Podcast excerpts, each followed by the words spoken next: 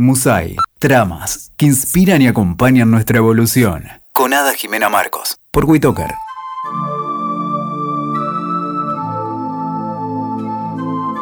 Muy bienvenidos a este primer episodio de Mousai.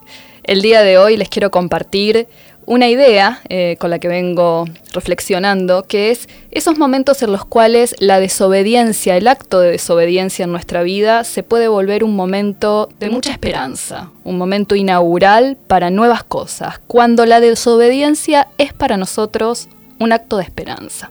Y lo vamos a trabajar desde el mito, desde el mito, desde el cuento, desde la leyenda, también desde otros lenguajes simbólicos como la astrología, Particularmente el mito que vamos a recortar hoy, que lo vamos a contar y lo vamos a ir desentrañando, es el mito de Prometeo. Vamos a trabajar particularmente con la tragedia de Esquilo, que es Prometeo encadenado.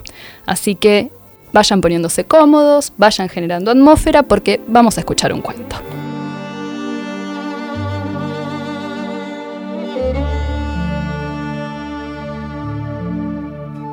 Este relato que nos trae de la mano Esquilo con su Prometeo encadenado es muy interesante porque resume el gran drama de Prometeo y de otro personaje que aparece en esta historia, eh, que se llama Hefestos. Es un drama que transita en el borde entre la obediencia y la desobediencia.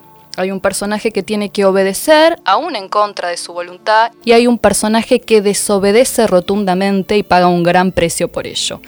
Eh, la tragedia de Esquilo, que es corta, los estudiosos en realidad dicen que él escribió tres fragmentos de esta tragedia, pero lo único que nos llegó a nosotros fue un fragmento, este Prometeo encadenado. Es una tragedia corta en donde se relata el corazón de este drama, la tensión entre la obediencia y la desobediencia. Así que vamos a ver ¿Quién es Prometeo primero y qué le pasa a este personaje? Eh, cuando hablamos de Prometeo hablamos de un titán. Un titán es una figura preolímpica, antes de que el orden olímpico en la antigua Grecia se instaure. Los titanes eran los que gobernaban el antiguo mundo, pero luego llegaron los olímpicos, que representan ese nuevo poder en ascenso con Zeus a la cabeza. Como es de esperar, eh, se genera un, tenso conflicto entre estos dos bandos. Se disputaban los titanes y los olímpicos, ni más ni menos que el gobierno sobre la creación. Sin embargo, Prometeo, que es este personaje que vamos a estar trabajando hoy, decide mantenerse al margen de este conflicto. No participa de esta disputa, junto con otro, con otro titán que se llama Océano. Los dos se mantienen al margen. ¿Por qué? ¿Por qué se mantendrá Prometeo al margen? En principio parece que estaba interesado en otras cosas. Algunas versiones dicen que los dioses le habían entregado a Prometeo una tarea muy difícil. Él tenía que dividir los dones posibles en todas las creaciones existentes y repartir estos regalos dentro del universo. La tarea, difícil como ya vamos viendo, la comparte con su hermano, que se llama Epimeteo, y que a la hora de legarle dones a la humanidad parece no ser demasiado generoso. Epimeteo no nos ofrece demasiadas cosas a los humanos. Pero Prometeo, que es el otro par en esta historia, decide nivelar esta falta, otorgándole a los humanos ni más ni menos que el fuego de los dioses. Un elemento que sabemos que es fundamental para la creación, para la conciencia y para la supervivencia. Y aquí vamos entrando en una primera perla que nos va regalando este mito, porque aparecen estos hermanos, Epimeteo y Prometeo, Epimeteo etimológicamente significa el que piensa después, mientras que Prometeo significa el que prevé, el que profetiza. Con lo cual acá el mito nos está poniendo sobre la mesa dos formas de pensamiento. Una que tiende a prever, a profetizar, a relacionarse con lo que está más allá de lo que está sucediendo ahora, y otra que resignifica a posteriori, que piensa después. Estas dos formas, epimeteicas y prometeicas, no están tan lejanas a nosotros, son dos formas de procesamiento que nosotros usamos a cotidiano. La capacidad de utilizar nuestra actividad previsora, que va más allá del aquí y ahora, y nuestra capacidad epimeteica de resignificar después con una mirada y un pensamiento a posteriori.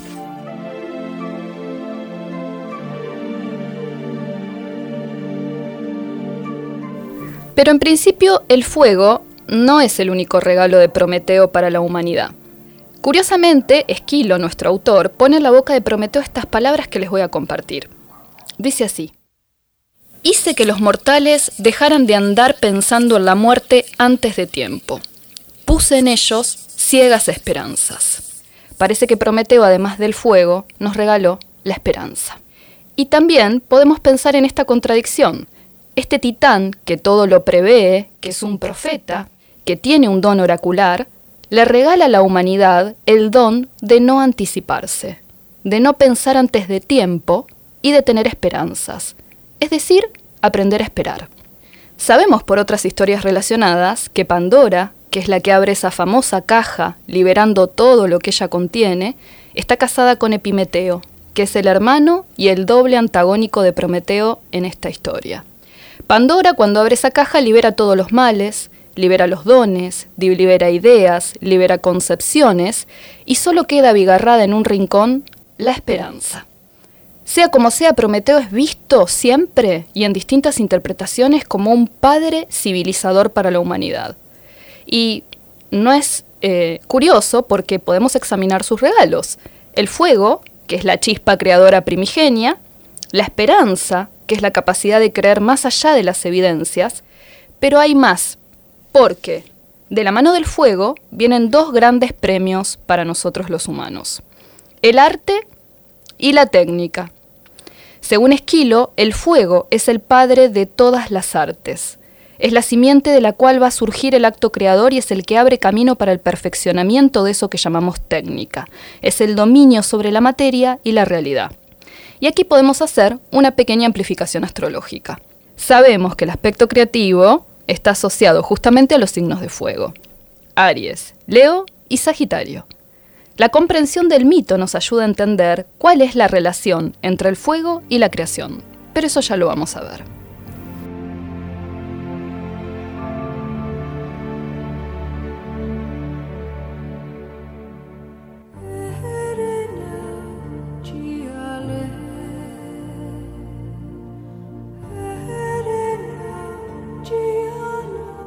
Regalos surgen del amor de Prometeo por los vulnerables humanos pero esconden dentro de sí un profundo acto de desobediencia. Prometeo, para regalarnos el fuego a los humanos, debe desafiar a los dioses. Sí, debe rebelarse, debe desobedecer a Zeus mismo para poder entregarnos el fuego. Primero, debe robarlo de las manos de Festos, el dios de la forja. Esto quiere decir que este acto de desobediencia y amor de Prometeo nos termina volviendo a los humanos creadores nos hace compartir un rasgo esencial con lo divino, porque lo divino es creador y nosotros también. Este acto de desobediencia fundamental de Prometeo, de robarle el fuego a Hefestos y regalárselo a los humanos, enfurece tremendamente a Zeus. Por ello, va a enviar justamente a Hefestos a encadenar a Prometeo a una roca y mantenerlo allí aprisionado hasta el fin de los tiempos. Y este es el punto en el cual comienza la tragedia de Esquilo. Esquilo nos presenta esta escena dramática en la cual Hefestos está marchando junto con Prometeo hacia la roca. Los acompañan dos fuerzas, justamente una se llama fuerza y otra se llama violencia. Son dos entidades que acompañan a Hefestos para poder encadenar al desobediente y rebelde Prometeo. Sin embargo, Hefestos, que es el creador del fuego, el dios de la forja y el primer damnificado por este aparente robo, no está enojado con Prometeo. Muy por el contrario, se siente consternado, apenado por tener que encadenarlo en un castigo tan cruel. Hefestos, que es este dueño original del fuego, de la técnica y de la forja, se siente presionado a obedecer las órdenes de su padre Zeus pero en verdad preferiría liberar a Prometeo. Aquí tenemos otra perla que el mito nos regala de la mano de Esquilo en este caso. Aparece nuevamente una tensión. La tensión entre Festos y Prometeo, entre la obediencia y la desobediencia.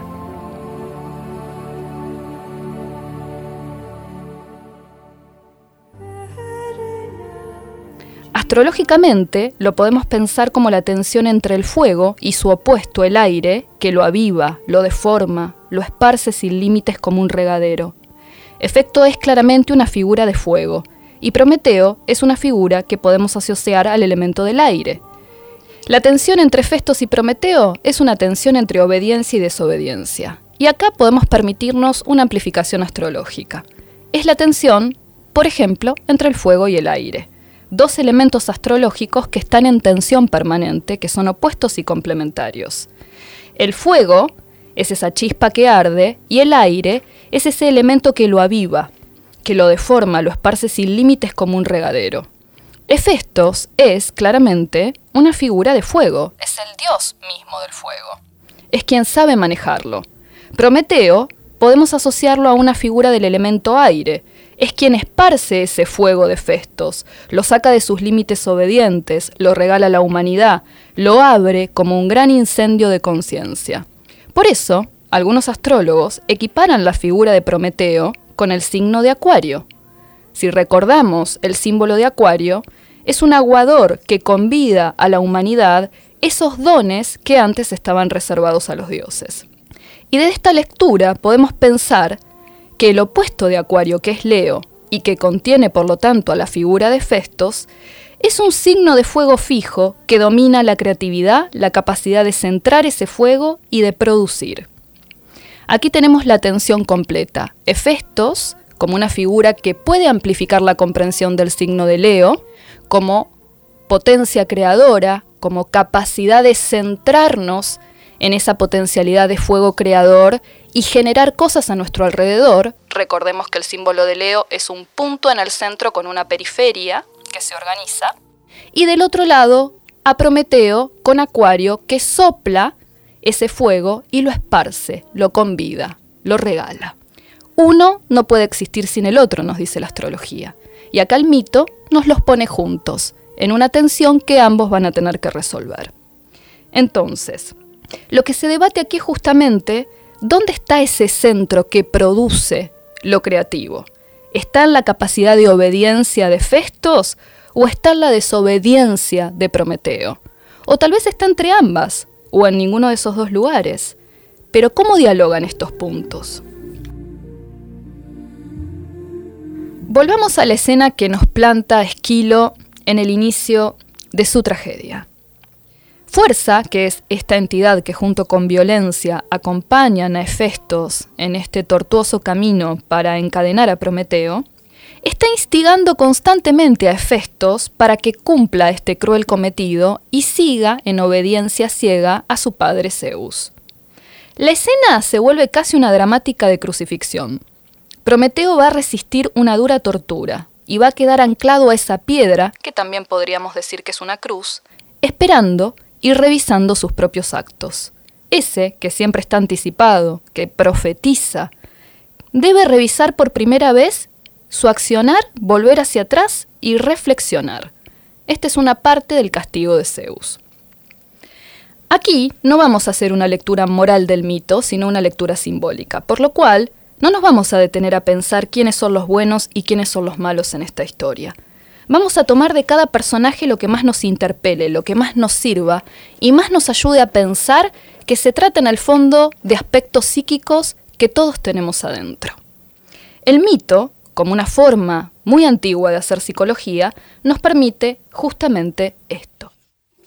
Abrir espacios de simbolización en donde estos aspectos juegan adentro nuestro en una dinámica psíquica que podemos empezar a comprender a través de estas imágenes. Entonces les propongo que nos detengamos un minuto en este relato para sentir esta tensión. Hefestos y Prometeo. Nuestra parte obediente, capaz de seguir las reglas y los mandatos, de alinearse social y colectivamente, de ceder, y nuestra parte rebelde, que va más allá, que desobedece, que piensa en su propia subjetividad. Dentro nuestro, ¿cómo están equilibrados estos polos? ¿Podemos sentir que alguna vez encadenamos a nuestro propio Prometeo? ¿No le dejamos rebelarse? Hefestos ganó la partida y hemos obedecido casi unilateralmente durante nuestra vida. ¿O por el contrario sentimos que hemos llevado una vida más bien prometeica, ajena a las normas, ajena a los acuerdos, que tal vez nos hemos olvidado un poco de Festos, ¿Cómo hemos manejado esta tensión dentro de nosotros? Obediencia versus desobediencia. Dos polaridades básicas a las que todos estamos expuestos. Este mito nos enrostra esta tensión con la maestría de Esquilo. Hefestos se debate internamente entre esta cruel tarea que tiene que ejecutar y el mandato de obediencia a su padre Zeus. Por su parte, Prometeo se va a mantener altivo e intransigente durante toda la tragedia. Jamás se va a retractar de su accionar. Sigamos con el relato. Una vez que Prometeo queda encadenado, va a recibir tres notables visitas. Uno será el océano, este titán que también se rehusó a participar en la disputa entre los titanes y los olímpicos. También lo irá a visitar Io, una de las amantes de Zeus, que fue convertida en ternera blanca por venganza de Hera, su esposa. Pero también lo irá a visitar Hermes, el famoso mensajero de los dioses. A grandes rasgos, Océano va a intentar que Prometeo ceda en su intransigencia. Io, por su parte, le va a pedir a Prometeo el don de la profecía sobre su amargo futuro. Y Hermes va a increpar a nuestro personaje para añadir una parte más del castigo. Solo nos vamos a detener en este último punto. Hermes, que es este encantador mensajero de los dioses, va a escuchar que Prometeo profetizó que Zeus va a caer de su reinado por mano de uno de sus propios hijos. No es Hermes el único que escucha esto, por supuesto Zeus, el omnisciente, también lo escucha. Nuestro héroe encadenado va a prever que el próximo embarazo de una de las amantes de Zeus va a dar como resultado un hijo más sabio y superior que él en todos los términos, y que esto va a implicar el fin del mandato de Zeus. Desesperado por tal vaticinio, Zeus va a enviar a Hermes a averiguar todo lo posible sobre esto. Pero Prometeo se mantiene intransigente frente a las preguntas de Hermes. No suelta prenda sobre el asunto. Por eso es que Hermes, por mandato también de Zeus, tiene que añadir otra parte al terrible castigo de nuestro héroe. Lo que sucederá ahora es que no solamente va a permanecer encadenado, sino que también durante todos los días va a venir un águila, que es el animal de poder de Zeus, a devorar el hígado de Prometeo. Un órgano que se regenera a partir de una mínima porción de sí mismo. Entonces todas las noches el hígado picoteado de Prometeo se regenerará para al día siguiente volver a vivir la misma tortura. Aquí encontramos la magia de los mitos porque sabemos por la medicina que el hígado es un órgano que se regenera. Parece que esto los griegos lo sabían y nos lo muestran en una imagen simbólica a través del mito. Esta tortura encarna, a su vez, un simbolismo muy fuerte. Sabemos que el hígado es un órgano fundamental, dador de vida, capaz de procesar y digerir psicológicamente y físicamente la realidad. También es un depurador, un metabolizador que alquimiza las sustancias que ingresan al cuerpo. Por eso, algunos dicen que es un órgano espiritual.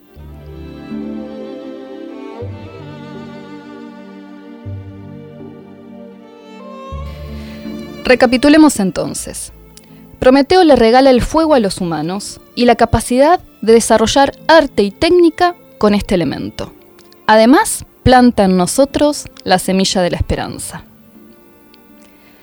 podamos tomar todo esto como una metáfora de la alquimia. La capacidad de transformar una cosa en otra, de mutar, de hacer progresar contenidos, formas, sustancias físicas y espirituales. Para los alquimistas del medioevo, la capacidad de graduar los fuegos era el secreto básico de la alquimia. Era lo que permitía transformar el plomo en oro. Entonces aparece el símbolo del hígado, que es el que regula el fuego de la digestión, con una clara referencia alquímica. Además es un depurador, es un convertidor, digiere y regenera.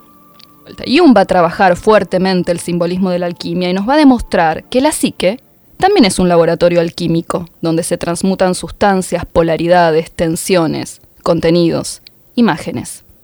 Podemos decir que el mito de Prometeo también un mito alquímico, lleno de metáforas relacionadas con la transmutación. Para que haya alquimia, tiene que haber tensión, tiene que haber polaridad, esa es la materia básica, la nigredo, con la cual se construye el inicio del proceso alquímico. ¿Cuál es la polaridad que se presenta aquí? ¿Cuáles son los extremos que nos permiten esta tensión básica para producir la alquimia? Creo que una manera de leer este mito, como ya lo dijimos, es en ese borde de tensión entre la obediencia y la desobediencia, entre la figura de Festos y de Prometeo. Quizás es eso lo que nuestro hígado psíquico debe alquimizar y procesar.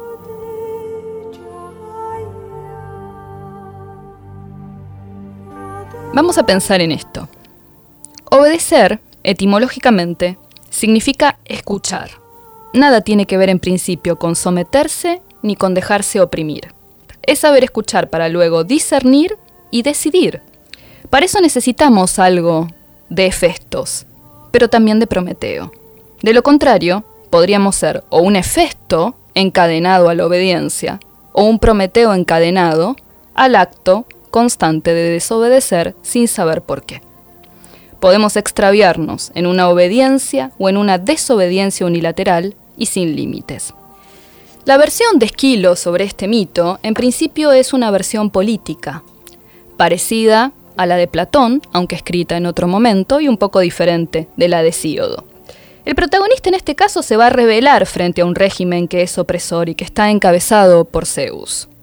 El hallazgo de este texto, desde mi punto de vista, es el de mostrar la fuerza opresora encarnada en este dios que en otras versiones aparece tan benevolente y que es ni más ni menos que Zeus. Lo que nos muestra, dicho en código junguiano, es el costado oscuro del self.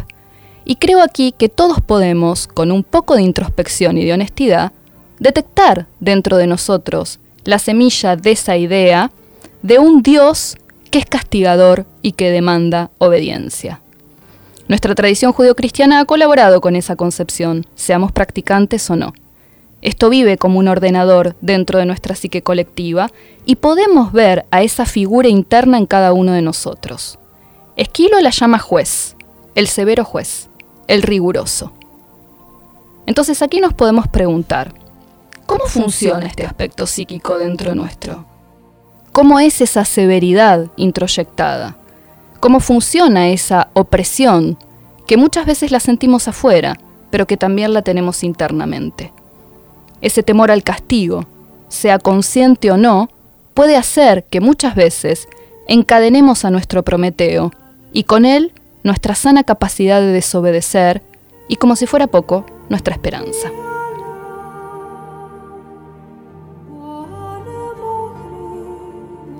Y aquí volvemos sobre el principio, cuando la desobediencia es esperanza. Porque son muchos los mitos, los cuentos y las leyendas que muestran este aspecto de la desobediencia como un acto fundante de vitalidad y sobre todo de movimiento. Podemos recordar la desobediencia de Cenicienta, cuando decide ir al baile y desafiar la prohibición de su madrastra y de sus hermanastras. Podemos también recordar la desobediencia de Parsifal cuando se va del bosque materno, aunque ella, su madre, se desmaya y hasta amenaza con suicidarse. Podemos recordar la desobediencia de Caperucita cuando decide tomar otro camino que la inserta en una gran aventura. ¿Por qué no también la desobediencia del cazador al no matar a Blancanieves por orden de la reina? Sea como sean las particularidades de cada cuento, de cada mito, de cada leyenda, la desobediencia es un elemento crucial. Es un punto que invita a la ruptura, a la bifurcación de un camino, abre nuevas posibilidades, nuevas esperanzas. Pero aquí el punto que les invito a reflexionar es cómo aprender a desobedecer en el momento justo, en el momento adecuado. Y parece que para poder desobedecer con esta fuerza vital que nos hace romper el statu quo, hay que saber escuchar, hay que saber escucharnos. Este discernimiento de cuándo desobedecer como un acto de vitalidad y de resurrección y cuándo la desobediencia es un acto aislado de rebeldía sin sentido, es un arte que requiere un gran manejo de estos fuegos internos, una gran metabolización a través de nuestro hígado psíquico de lo que nos sucede. Entonces aquí podemos volver a preguntarnos, ¿cuándo debí escucharme y desobedecer y no lo hice?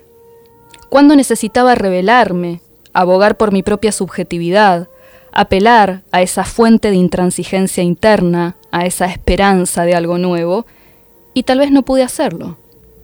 ¿Y hoy? ¿Qué desafíos me mantienen en este tenso borde entre la obediencia y la desobediencia? Y cuando obedezco y desobedezco, ¿en quién me referencio? ¿Qué voces internas son las que dicen que estoy obedeciendo o no? ¿Son mis padres? ¿Son mis jefes? ¿Es Dios? ¿Quién es y cómo opera este juez adentro mío que dictamina el momento de obedecer y el momento de desobedecer? El mito nunca es una unidad cerrada, es más bien un organismo vivo, que igual que nuestro hígado, se regenera, se genera, con cada mirada y con cada interpretación. Esta polisemia mantiene viva nuestra capacidad de simbolizar. Y nuestro aporte a la causa puede ser revisitar los mitos, los cuentos, las leyendas, para extraer esa sabiduría, esa reflexión y, por qué no, también esa esperanza. Vamos a quedarnos con esta imagen. Prometeo encadenado a la roca, con el águila devorándolo y regenerando su hígado noche tras noche. Veamos algunas resonancias de esa imagen. Cristo es crucificado y tiene tres días para regenerarse y resucitar.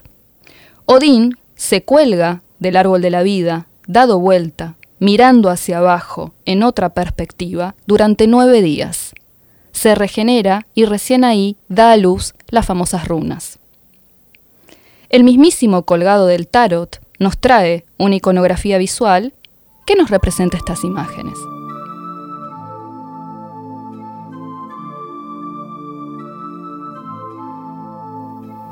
Entonces, la desobediencia no debemos mirarla solo como un acto inaugural, sino que es un portal que nos arroja a una esperanza, a una espera de ver, de sentir, de reflexionar sobre nosotros mismos y a un compromiso de regenerarnos.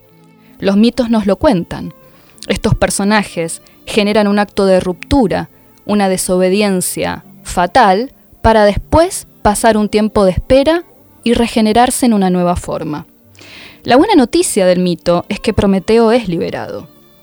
Esquilo anuncia que va a ser Hércules quien lo libere, justamente un héroe, un arquetipo fundamental que nos trae espíritu de revolución y transformación. Pero pensemos en ese tiempo que media entre el acto de desobediencia y la liberación.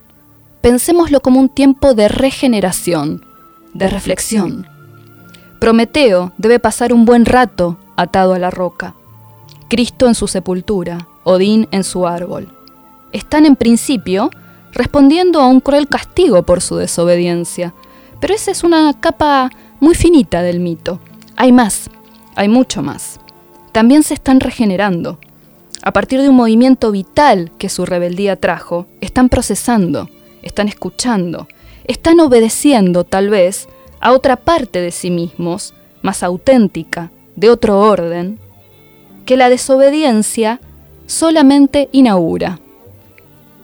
Esto no tiene que quedar como un acto de insurrección aislado, sino que, como dice Oscar Wilde, la desobediencia podría convertirse en la virtud original del ser humano.